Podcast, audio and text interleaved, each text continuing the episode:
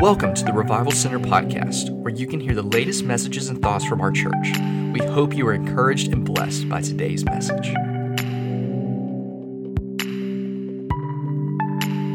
Yeah, I know that's fine.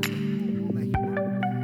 Amen. All right. So let's get ready and uh, we'll jump into the word tonight. 1 Corinthians chapter 12, verses 1 through 11. Now remember, this is meat tonight. We're going deep into God's word as we talk about the gifts of the Holy Spirit. And um, really need to pray when we read this scripture, really need to pray for the Holy Spirit to teach us and to lead us and to guide us tonight um, because He is our teacher. Amen to that. So let's read here, starting at verse number 1 in 1 Corinthians chapter 12, reading out the New King James. Now concerning spiritual gifts, brethren, I do not want you to be ignorant. You know that you were Gentiles carried away to these dumb idols, however you were led. Therefore, I make known to you that no one speaking by the Spirit of God calls Jesus accursed, and no one can say that Jesus is Lord except by the Holy Spirit.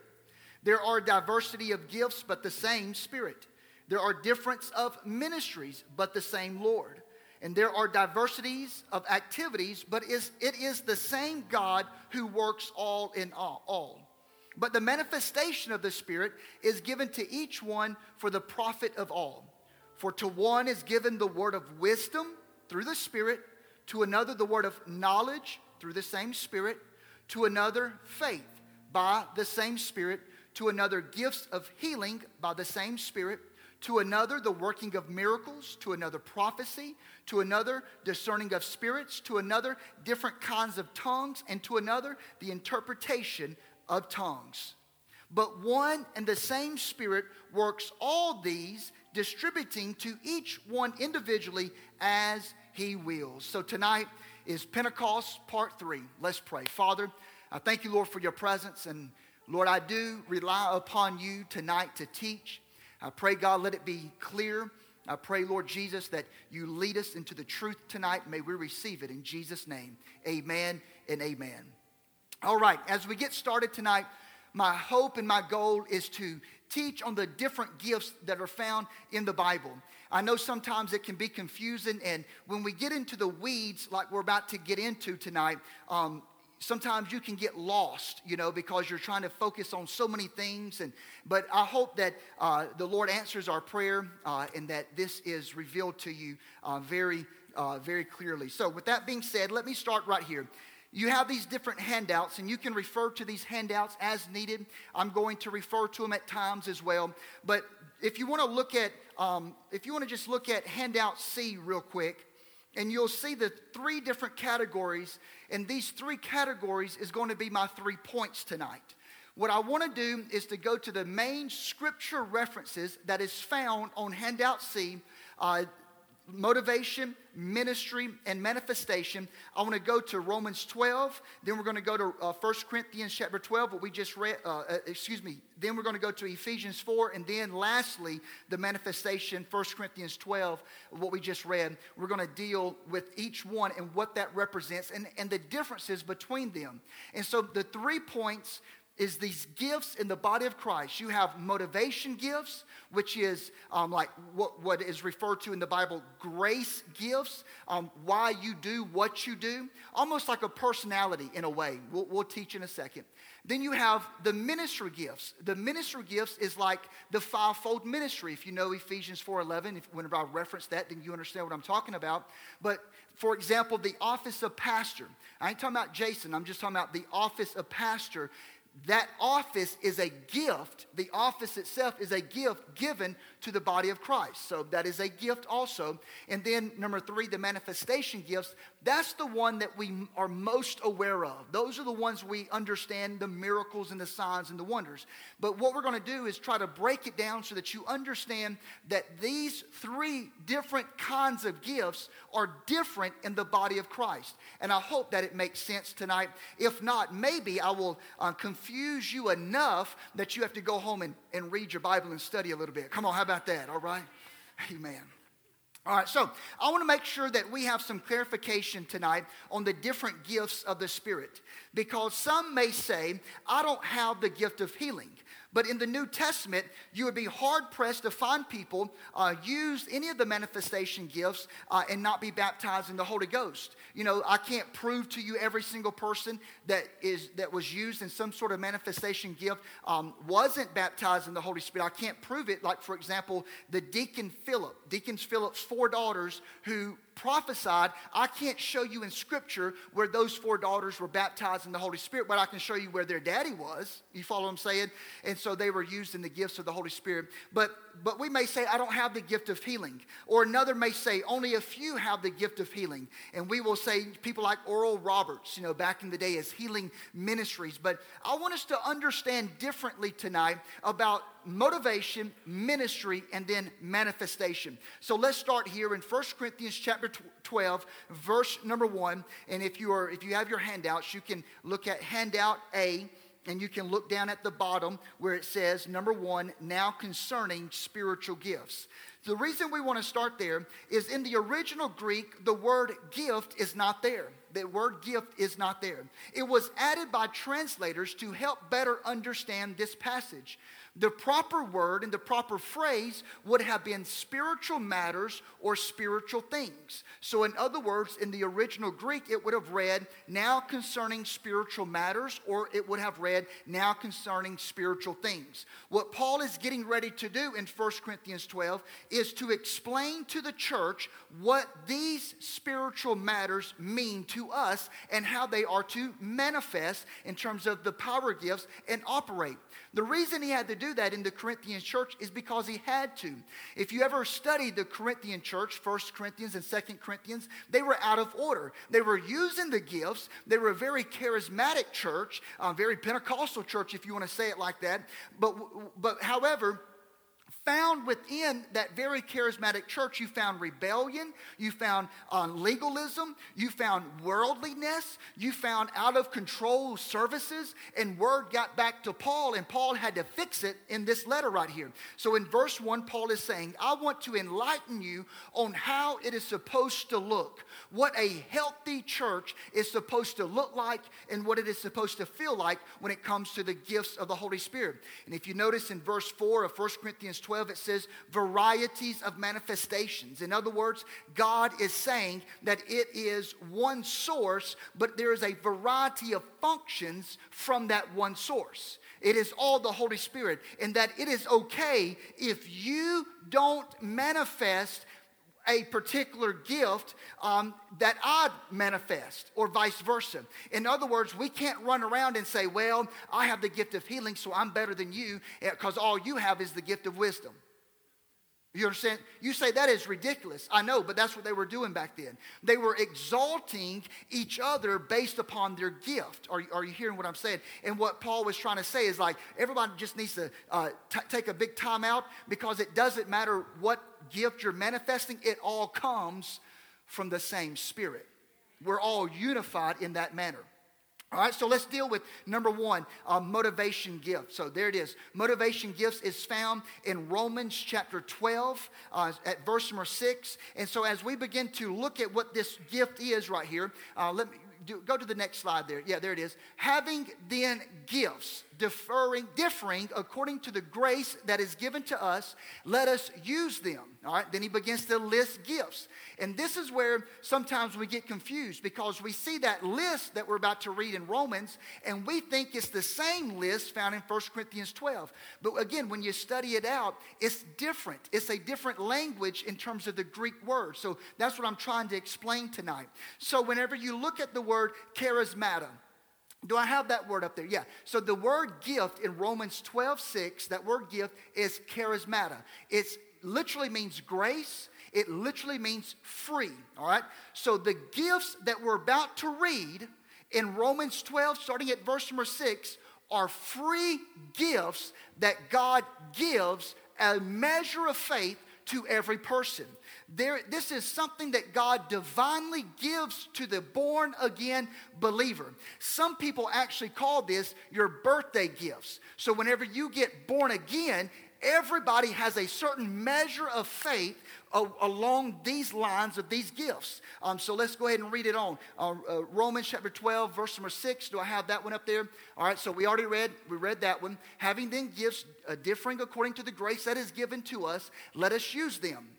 If prophecy, let us prophesy in proportion to our faith. And then verse number 7 or ministry, let us use it in our ministering.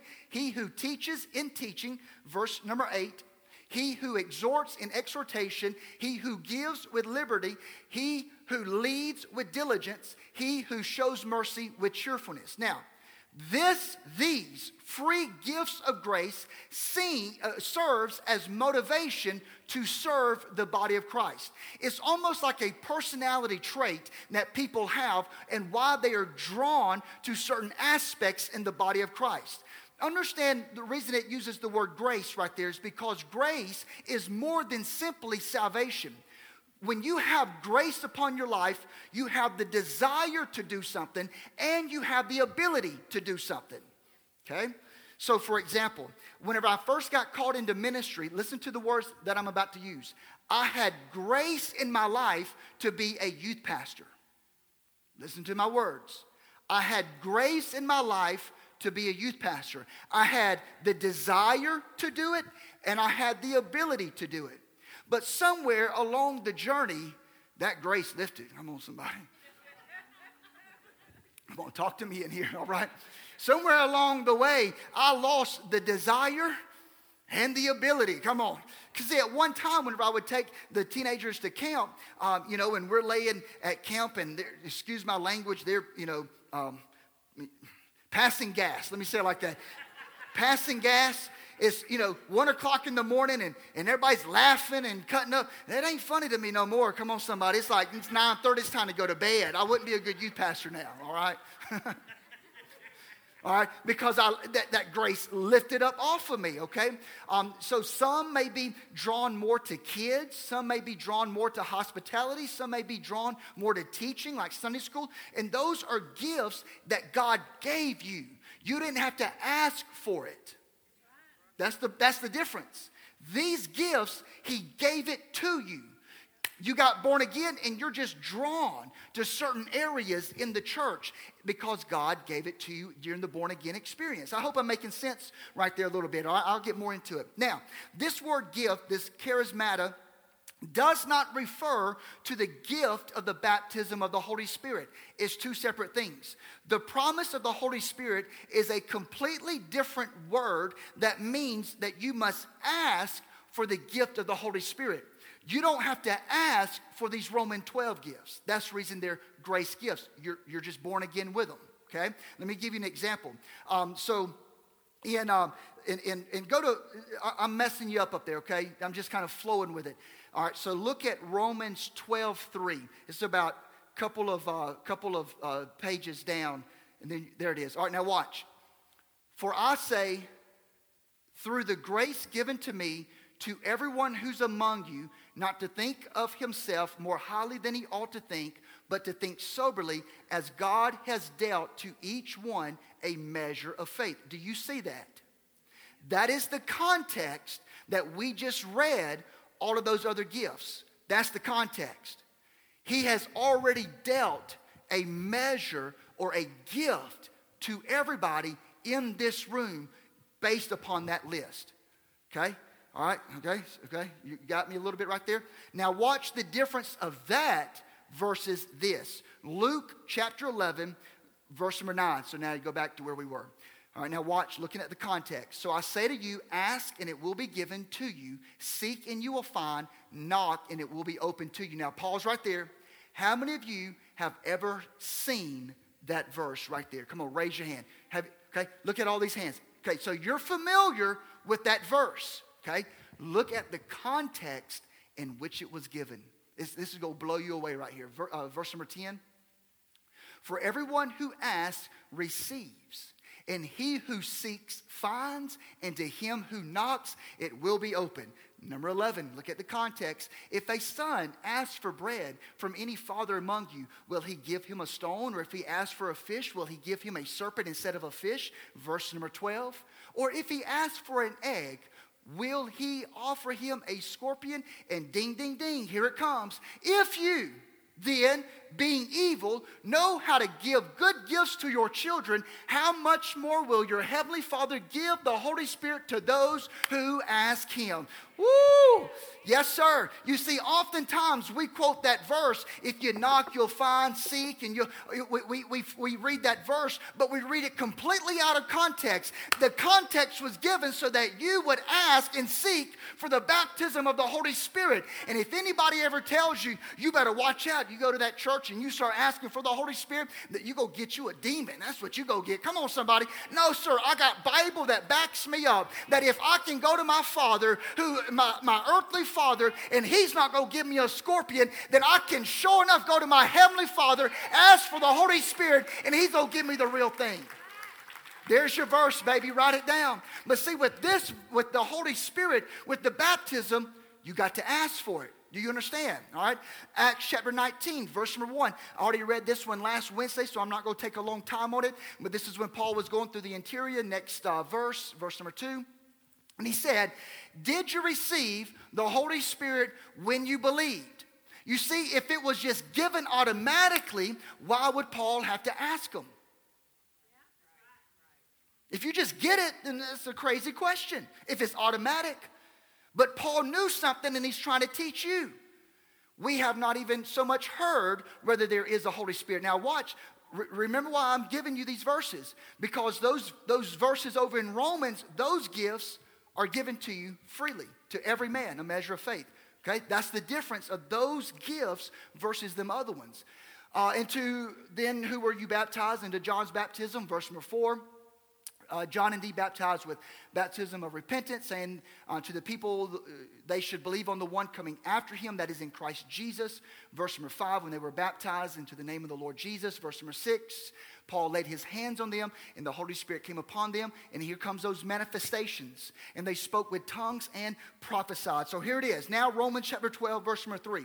See, Romans 12, verse 3, dealt to each one a measure of faith is different than what we just read at salvation, when you're born again, these grace gifts motivate you toward ministry in the church. This is why I always tell our staff, um, whether it's the kids pastor, the youth pastor, the worship, I don't care, whatever, whatever you're in charge of, most people come to church through the filter of their gift.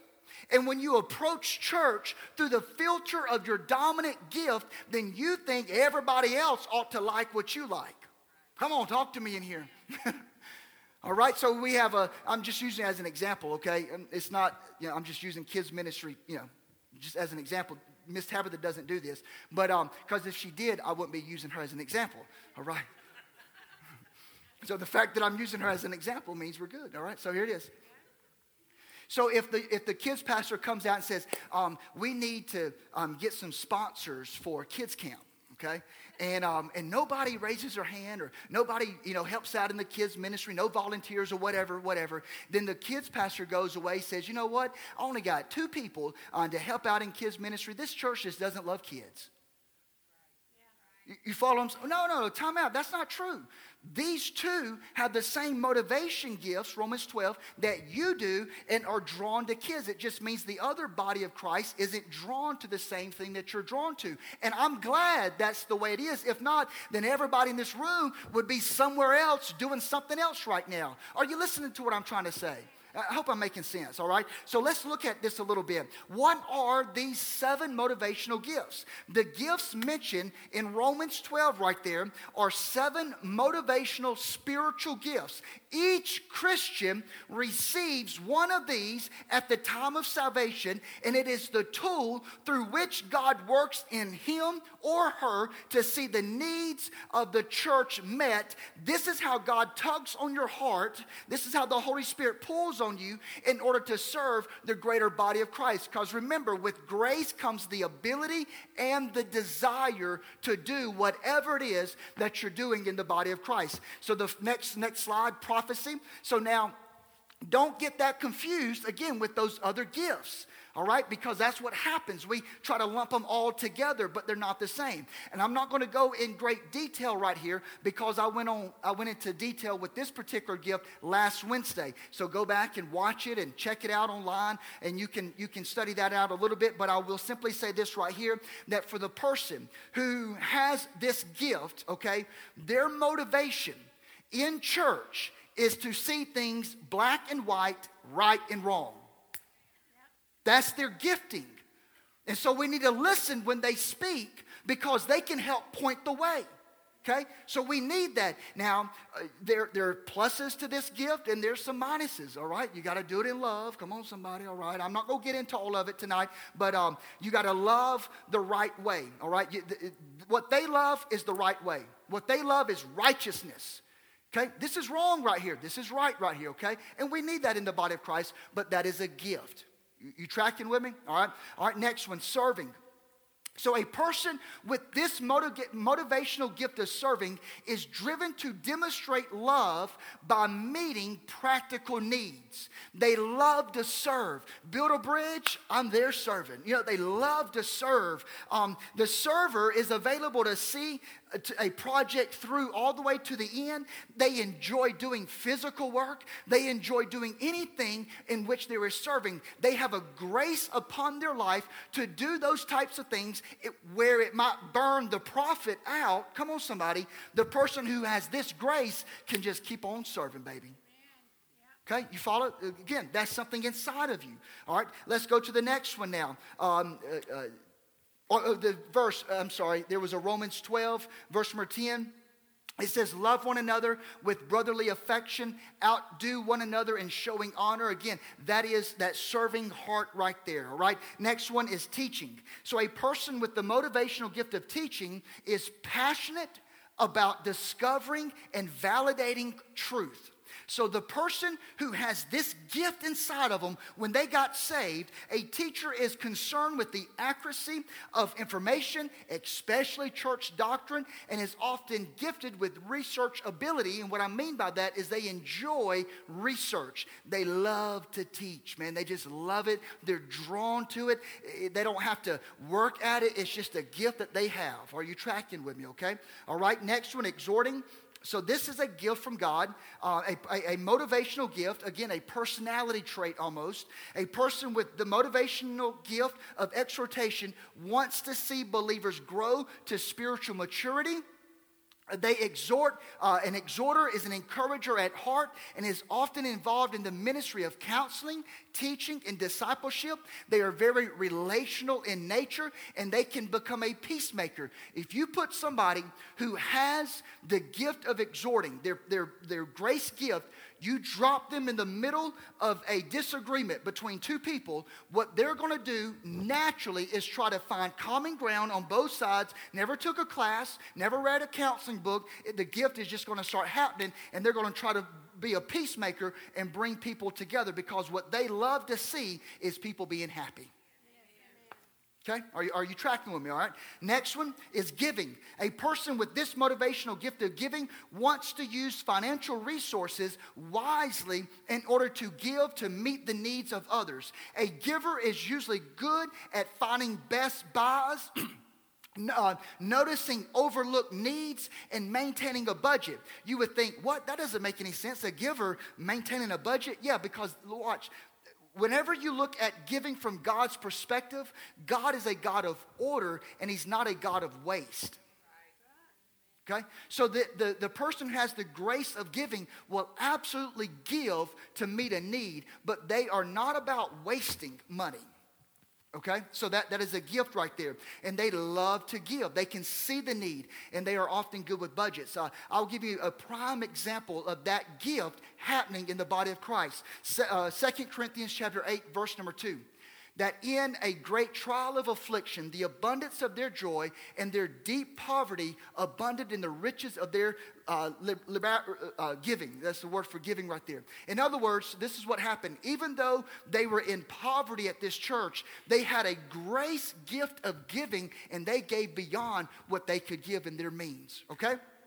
All right, next one is uh, leads or organizing or leader, whatever you want to use that word right there. So, a person with this motivational gift of organizing or leading is able to accomplish tasks and solve problems through delegation and analyzing. An organizer often discerns the talents and abilities of others and knows how those individuals can best serve within a ministry or on a particular project. Now, not only can they get things done, they can also raise up other leaders. And if you stick around that guy long enough, he'll pull out the best inside of you eventually because he's always looking uh, to reproduce himself in leaders. That is a motivational grace gift from God. Are you still with me tonight?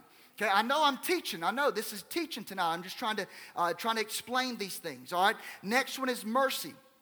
A person with this motivational gift here of mercy is sensitive to the emotional and spiritual needs of others. Watch now. A mercy giver is drawn to people in need and seeks to demonstrate compassion, understanding, and a love to others. In other words, if somebody with mercy finds a stray cat, come on, somebody, that cat's coming home. Okay? I'm just using it as an example. I see fingers being pointed right now. All right. All right, so that's number one. Let's go to number two now. So now we are ha- uh, going out, uh, going to ministries again. If you want to look at handout C right there, uh, you can kind of follow along. So the ver- first one was the motivation. The second is now ministry. Okay, these ministries are the gift. Okay, the ministry is the gift. I'm going to teach this uh, from Ephesians chapter 4, verse num- number 11. All right, so we're moving on here. And he himself gave, somebody say gave, gave, there it is. There's the gift. Some to be apostles, prophets, evangelists, pastors, and teachers. The reason we get confused is because it uses the same wording for each of these gifts but they're different kinds of gifts, all right? So this is different. This is the office of the church. Why are they given? For the equipping of the saints, for the work of ministry, for the edifying of the body of Christ. So let's begin to dive into it. Um, the word give there, next slide. All right, so Ephesians 4.11. The word give, the Greek word means to bestow a gift, the definition.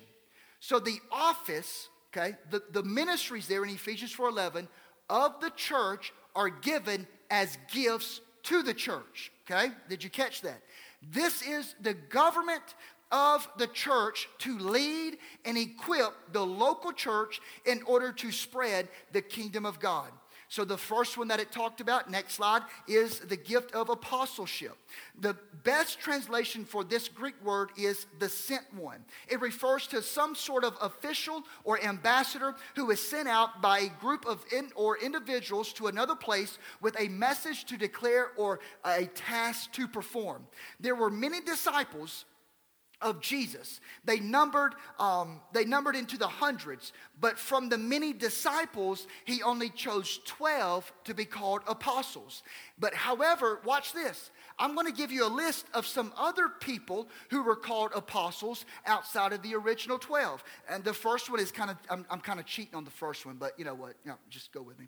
Hebrews chapter 3, verse number 11. Jesus is called in the book of Hebrews an apostle and high priest. Okay, so I cheated on that one. All right, but just want you to see the word. All right, Second Timothy chapter 1, verse number 1. So here's one Paul is an apostle of Jesus Christ. Paul was not with the original 12. Okay? I'm just saying, I know Jesus showed up to him and knocked him off his beast and all that kind of stuff, but Paul was not there whenever he, when Jesus walked on water. Paul was not there whenever he turned on the, uh, you know, the, the water into wine and the fishes and the loaves. He was not there. I'm just pointing that out, is all I'm saying. Philippians chapter 2, verse 25. Now, there's no way I'm just going to pronounce that guy's name. I would probably almost cuss if I said that name right there, because that, that thing right there messes with my head. Anyways, do you see it where it says, but your messenger, messenger, okay? It was translated messenger, but when you look at the Greek of that word, it's sent out one. It's the exact same word as apostle. I'm just pointing it out. I'm just pointing it out. Romans chapter 16, verse number 7. So here again, I can't pronounce these guys' names, but greet those two folks right there, my countrymen, and my fellow prisoners who are of note among the apostles. Some people say that those two people were counted among the apostles of the day. That's what some people say. I'm just pointing it out to you, okay? So here it is. If we stuck to the strict meaning of the word, it would probably most apply to most closely to a missionary because a missionary is one that is sent out. In the early church, the requirements for apostleship seemed to be one who had been with Christ from his baptism, who was an eyewitness to his resurrection from the dead. It would also appear that he should also exercise the gift of miracles because Paul said, are not the works of an apostle wrought by me, talking about miracles, okay? Are there apostles today? Okay, that's the question. And the answer is yes and no. If that is, that's probably not a good answer, but let me show you. No, in the sense that no one can rewrite Scripture, change Scripture, or claim to have walked with Jesus. Okay? But yes, in the sense that people are still sent out. You know, yes, in the sense that you, are, you oversee ministries and you start churches you know, so the apostolic nature is there, but no, um, the apostles in the in the strictest form of definition of, of, of the book of Acts, no, um, nobody's writing the Bible no more. All right. Now, next is prophets, but you can go back to Wednesday night teaching for that. So we're skipping to evangelism evangelists. So, just as with apostles and prophets, the word evangelist is not a translation uh, from the Greek, but a transliteration. What do I mean by that? It's two words that they brought together. And those two different phrases is this one who teaches the gospel and one who lives the gospel. Don't you love that? Don't you love that word? The one who teaches it and the one who lives it. I love that idea. So, an evangelist then is someone who both understands the call of the gospel as found in Scripture and lives it out in their own life as a way to invite other people to believe in Jesus and live out the gospel as well. It would not be wrong to think of an evangelist as a discipleship maker. They live to follow Jesus themselves and through their words and their actions invite others to also become followers followers of Jesus with them. So, how does the work of living out the gospel fit with the foundation that has been laid with the apostles and the prophets? The answer is that just as the apostles and prophets laid the foundation of Scripture, the evangelist prepares to build upon that foundation by bringing people into the church and then showing them how to live as members of God's family. The evangelist is the supplier. Watch now. The evangelist, evangelist brings the boards and the sidings and the shingles and builds the spiritual church building so that they are ready and available, available to be put into the structure of the church. Let me keep going. Next one is pastor. Again, these are gifts that God gives to the church. The Greek word for gift is you can see it right there. The word pastor is shepherd the one is the shepherd uh, the one who tends the flock. That's the exact definition for it. So watch. It is more than just feeding the sheep. Watch now. It is overseeing them watching over their welfare. The fact that paul equates the work of the pastor with teaching indicates that teaching is a primary function of shepherding. Okay i'm about to say something right here. Noting, no, noting that elders and pastors had similar functions in the New Testament. Since elders were to be teachers, the pastor were also to be teachers. Conversely, not all teachers were said to be pastors. Are you confused yet? All right, I know, I know. This evidence seems to suggest that the pastors were part of the teachers, all pastors are to be teachers, though not all teachers are to be pastors. Now, let me lay something on you right here. When we have a pastor who are not teachers, but they're just caregivers, then we end up with Christians who feel cared for but don't know very much.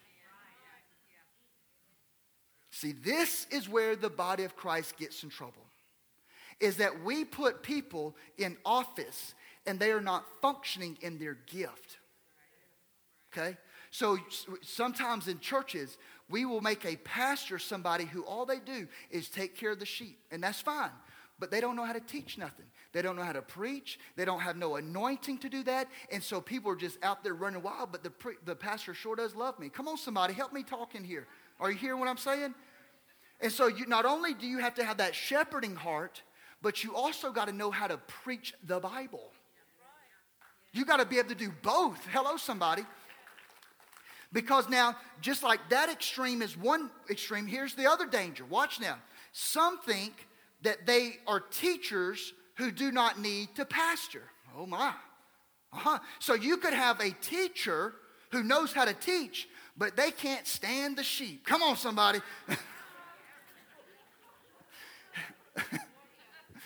so they'll come up here and teach you the best sermon you ever heard, and then they'll walk right in that door. Come on, somebody. And so you, the, the sheep don't feel cared for now. Uh, you, oh, you're feeding great, but you know, you can't get to him. You got to go through five people. Come on, somebody, before you can knock on the door.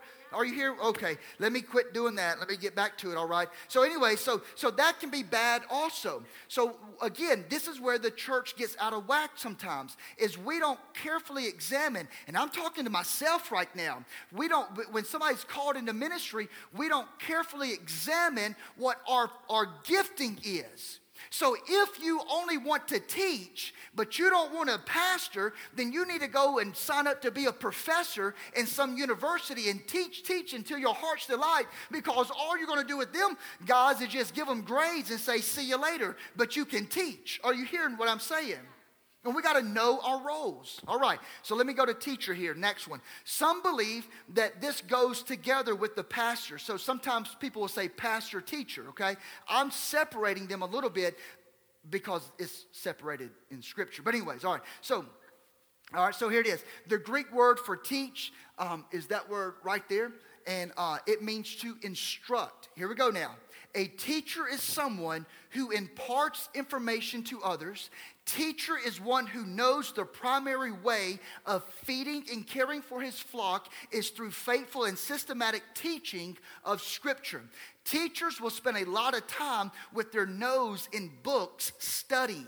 Teaching is a supernatural gift of the Holy Spirit.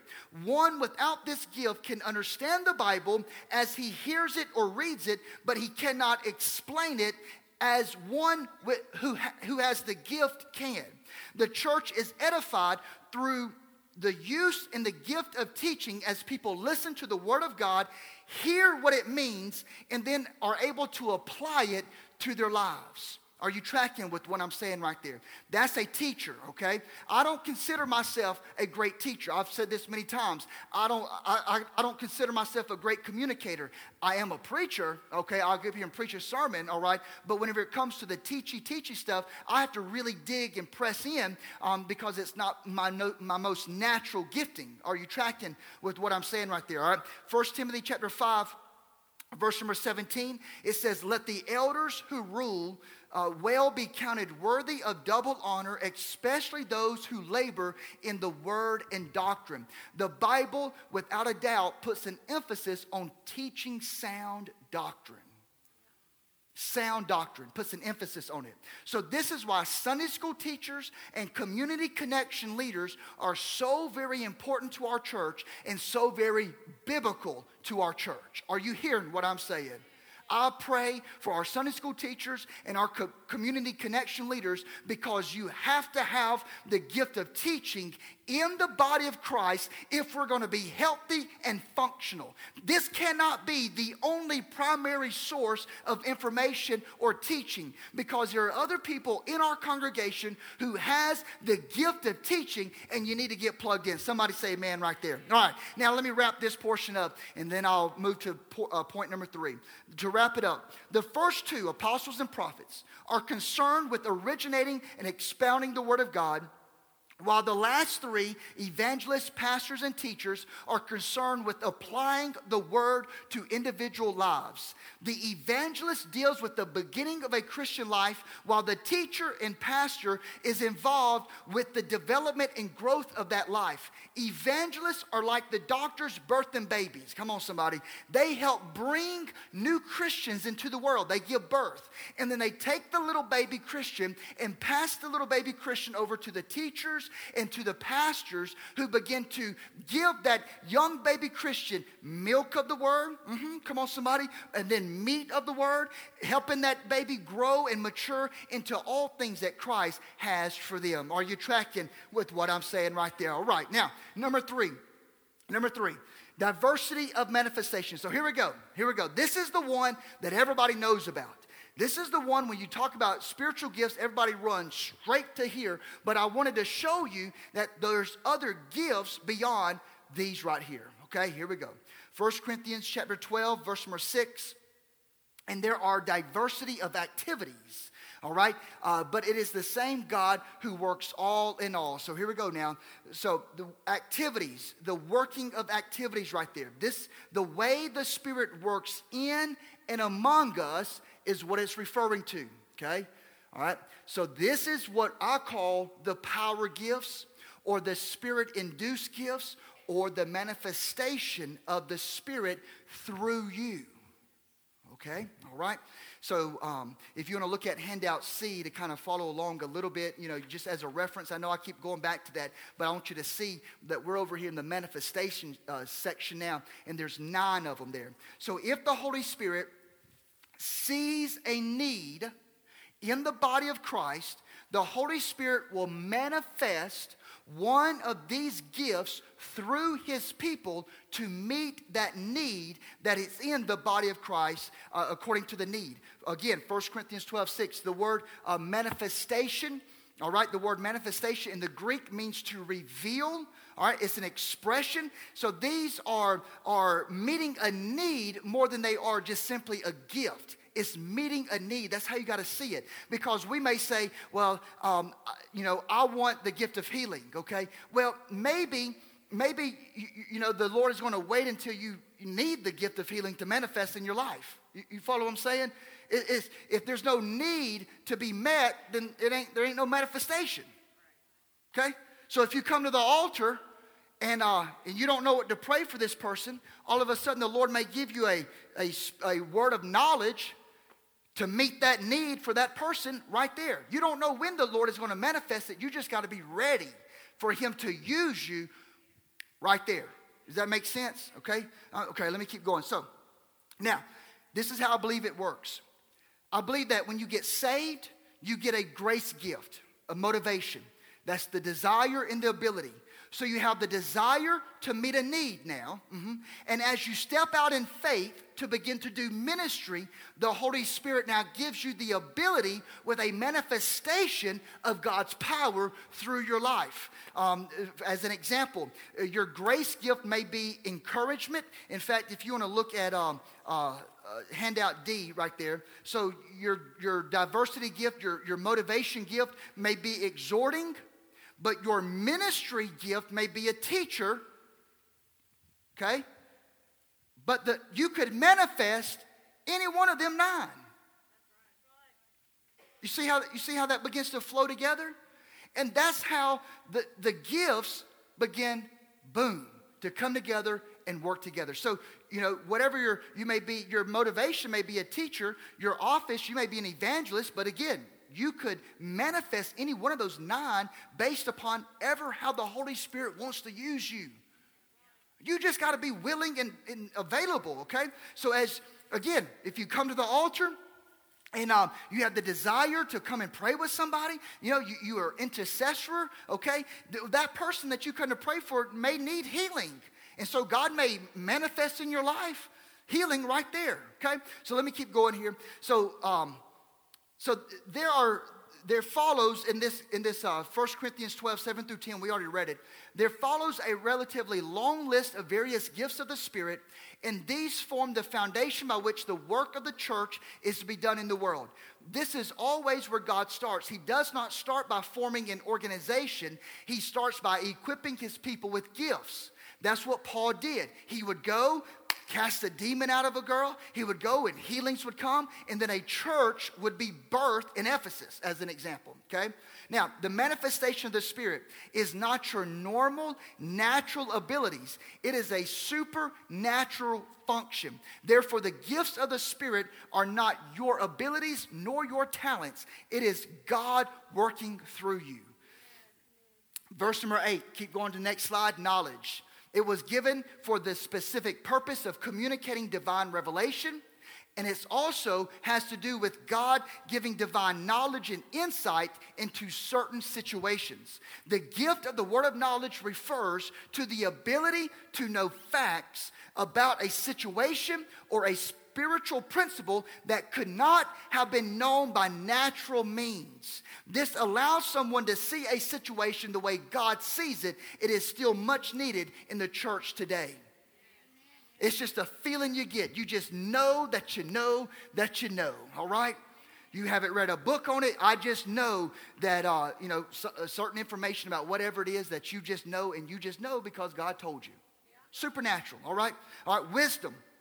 Next one. All right. Oh, excuse me, right there. We're still there. Wisdom. Now, God gives the believer supernatural knowledge into particular situations, and then He gives wisdom on how to apply that knowledge. Wisdom knows when and how to apply God's truth in, in specific situations. Whew. Oh my goodness, do we not need wisdom in today's generation? You don't have to get on face. Let me. I, ain't, I ain't gonna go there. Let me just keep going here.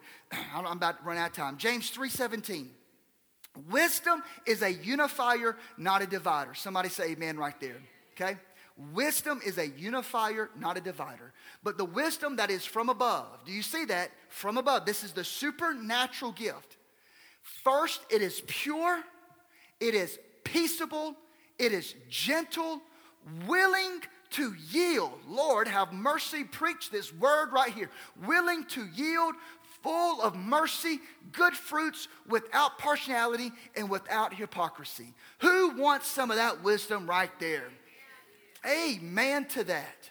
That is so powerful. So, when difficulties arise or a decision must be made, someone with that gift right there knows how to apply the knowledge that they have. My goodness. Wisdom comes from knowing Jesus, Colossians chapter 2, verse number 3, in whom are hidden all the treasures of wisdom and knowledge. Therefore, if this, this spiritual gift is going to come to the person who finds themselves hidden away in Jesus Christ. Amen to that? All right, I got to hurry. I can see it on your faces right now. Come on, y'all like, I got you, I got you. I'm using the spirit of discernment right now. Come on. All right, now uh, go back now, uh, 1 Corinthians uh, verse number 9. All right, so now we are at the gift of faith. Let me explain that very quickly. Now, there are, there are different kinds of faith. Most of the time, when we use the word faith, we understand it as saving faith saving faith. That is found in Ephesians chapter 2, verses 8 through 9. For by grace you are saved through faith, not of works, lest any man should boast. Okay? So the gift of faith may be defined as the special gift whereby the Spirit provides Christians with extraordinary confidence, if I can say it like that, in God's promises, power, and presence so that they can take a huge stand for the future of God's work in their life and in the church. So you have one kind of faith is saving faith, and then there's a then there's a gift of faith that says, I don't care what it looks like, what it smells like. I know what God has said, and I am standing right here firm and unmovable. That is a gift of faith. Are you tracking with what I'm saying right there? It's like Abraham believing that God had promised him to be the father of many nations, took his son up there on, on, uh, on the mountain, was about to kill him, okay? And then God said, Stop, there's a ram over there. That was the gift of faith that Abraham had. Are you tracking with what I'm saying? All right, let me keep going here. Uh, verse number nine, going back. All right, so now here's the gift of healings. What is that? That is exactly what it means. It is the gift of healing, the ability to restore health. It is in uh, the plural form right here gift of healings. Do you see the S? Okay, okay. The reason it's plural is I believe that it is referring to not just physical healings, but I believe it is referring to psychological healings, spiritual healings, mental healings, emotional healings. I believe that when God gets done with you, He wants the whole you whole and made complete. Are you listening to what I'm saying right there? Praise team, go ahead and make your way up. That would buy me five minutes to get done right here, okay? First Corinthians chapter 12, verse 10, that means walk slow, praise the Lord. Oh, excuse me, James 5 14. I don't want to miss that verse. It's too good. Talking about gift of healing right here. If any among you sick, let him call for the elders of the church. Let them pray over him, anointing him with oil in the name of the Lord. Verse 15. And the prayer of faith will save the sick, and the Lord will raise him up. And if he has committed sin, he will be forgiven. Verse number 16. Confess your trespasses to one another and pray for one another that you may be healed. See, the whole body the, is your spiritual, get that stuff under the blood of Jesus, get healed physically. The effective, fervent prayer of a righteous man availeth much. Very good. All right, now 1 Corinthians 12, verse number 10, the working of miracles. This means the ability to release the power of God in a unique and supernatural way, such as Jesus did when he turned water into wine. That was a working of miracle. When he walked on water, that was a working of miracle. Or whenever he raised Lazarus from the dead. Listen to me. A miracle is something that is humanly impossible, but divinely simple. You don't have to stress out about doing a miracle because you ain't going to do one.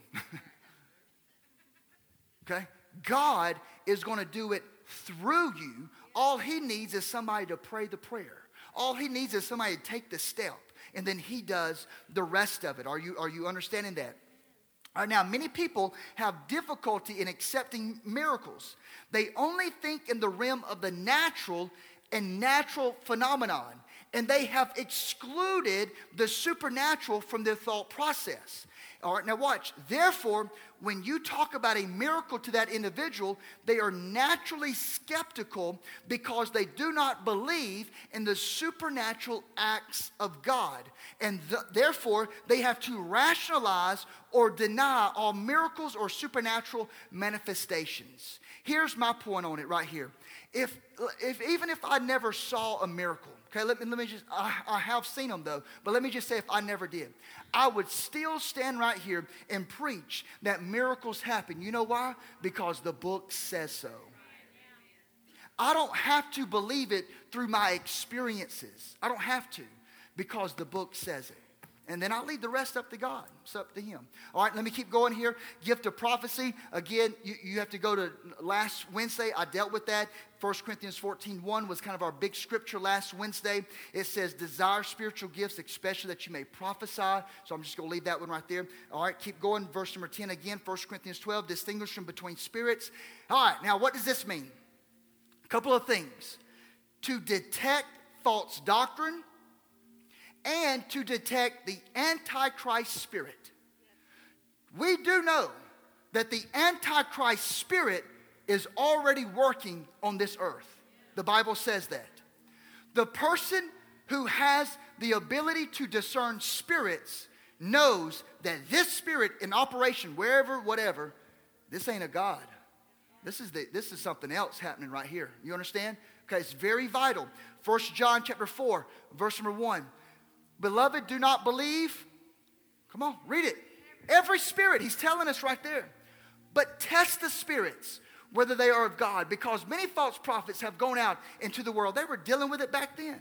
By this you know the Spirit of God. Every spirit that confesses that Jesus Christ has come in the flesh is of God, verse 3. And every spirit that does not confess that Jesus Christ has come in the flesh is not of God. And this is the spirit of the Antichrist, which you have heard was coming and is now already in the word, uh, world, verse 4. You are of God, little children, and have overcome them, because he who is in you is greater than he who is in the world, verse number 5. They are of the world, therefore they speak as of the world, and the world hears them. Verse 6 We are of God. He who knows God hears us. He who is not of God does not hear us. By this we know the spirit of truth and the spirit of error. Powerful, powerful right there. Powerful stuff. All right, so let me keep going here. All right, so this right here is a special gift to discern whether those who prophesied were actually speaking from God. The gift is given to distinguish between the Holy Spirit and the working of evil spirits. 1 Corinthians chapter 14, verse 29. Let two or three prophets speak and let the others judge. Okay? Let the others judge. You got to discern it. Matthew chapter 16, verse 22. Peter took him to the side, talking to Jesus. Far be it from you, Lord. He said, This shall never happen to you. This is when Jesus was going to Jerusalem uh, to be crucified uh, and, and give himself up. Peter was like, No, that ain't happening over my dead body. I'm not going to let nobody hurt you. Watch what happens.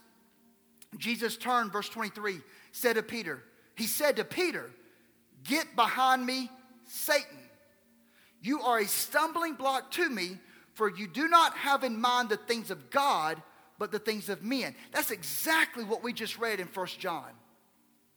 He was trying to stop the will of God in Jesus' life. And Jesus had the discernment to know that what Peter just said, though he meant well, that was coming from something else. That's powerful, y'all. Okay? All right. Okay. I know I gotta I gotta be done. I'm almost done. Last one. Last one, verse number 10, again, 1 Corinthians 10. Here it is. It took me all night to get to the one that everybody wants to hear about. Come on, somebody. All right. Various kinds of tongues, to another, the interpretation of tongues. It's the accompanying gift. Biblically speaking, the gift of tongues is the ability to speak a language that you never have learned. It is not the ability to learn a language quickly this is the ability to speak a language you have never learned, even a heavenly prayer language, so to speak, or in the case of interpretation, to interpret a language that you have never learned before either. It can be different human languages actually on earth. Acts chapter 2, verse number 6, on the day of Pentecost, they actually heard other physical languages on earth speaking at that time. So that can be a manifestation of this gift, okay? Y'all see that? Okay, I don't have time to read it all. Uh, Acts chapter 10, verse 44. However, this time, while Peter was still speaking to Cornelius' house, these words, look what it says. The Holy Spirit fell upon all those who heard the word, verse 45, and those of the circumcision who believed were astonished, as many as came with Peter, because the gift of the Holy Spirit had been poured out on, on the Gentiles also. How did you know? How do you know? How do you know? For they heard them speaking with tongues and magnifying God. The, I didn't say they got filled with the Holy Spirit because they spoke in tongues. The Bible says they got filled with the Holy Spirit because they spoke in tongues. Are you hearing what I'm saying? It was a sign. All right. Uh, let me show you uh, this one right here. Acts uh, 19, verse 6. Again, I've already showed you this verse, but again, he laid his hands on them the Holy Spirit came upon them and they spoke with tongues and prophesied. 1 Corinthians 14, verse number 18. Uh, it never read, we never read where Paul actually had hands laid on him and he spoke in tongues. We don't have that, but we have this. Paul said, I thank my God that I speak with tongues more than you all. So at some point, he got filled with the Holy Spirit. okay, all right. Number three, it can be a song you sing in the Spirit. 1 Corinthians 14, verse number 15. You can pray in the Spirit. What is the conclusion then? I will pray with the Spirit, but I will also pray with the understanding. See, I can do both. I can pray in my prayer language, but I can also pray in my English language. I will sing in the Spirit, and I will also sing in my regular language. Do you see that? Okay. All right. It can be used to pray, just in general, 1 Corinthians 14, verse 14. For if I pray in a tongue, my spirit prays, but my understanding is unfruitful. Okay? But I can pray in my tongue, in my prayer language. Look at Romans chapter 8, verse 26, and I'm done right about, to be done in just a second. Likewise, the Spirit also helps us in our weaknesses, for we do not know what we should pray. For as we ought, but the Spirit Himself makes intercession for us with groanings which cannot be uttered. Again, I interpret that as praying in the Spirit. Okay? And then uh, lastly, it can be used to build yourself up in prayer. Jude chapter 1, verse number 20. But you, beloved, building yourself up on your most holy faith, praying in the Holy Spirit.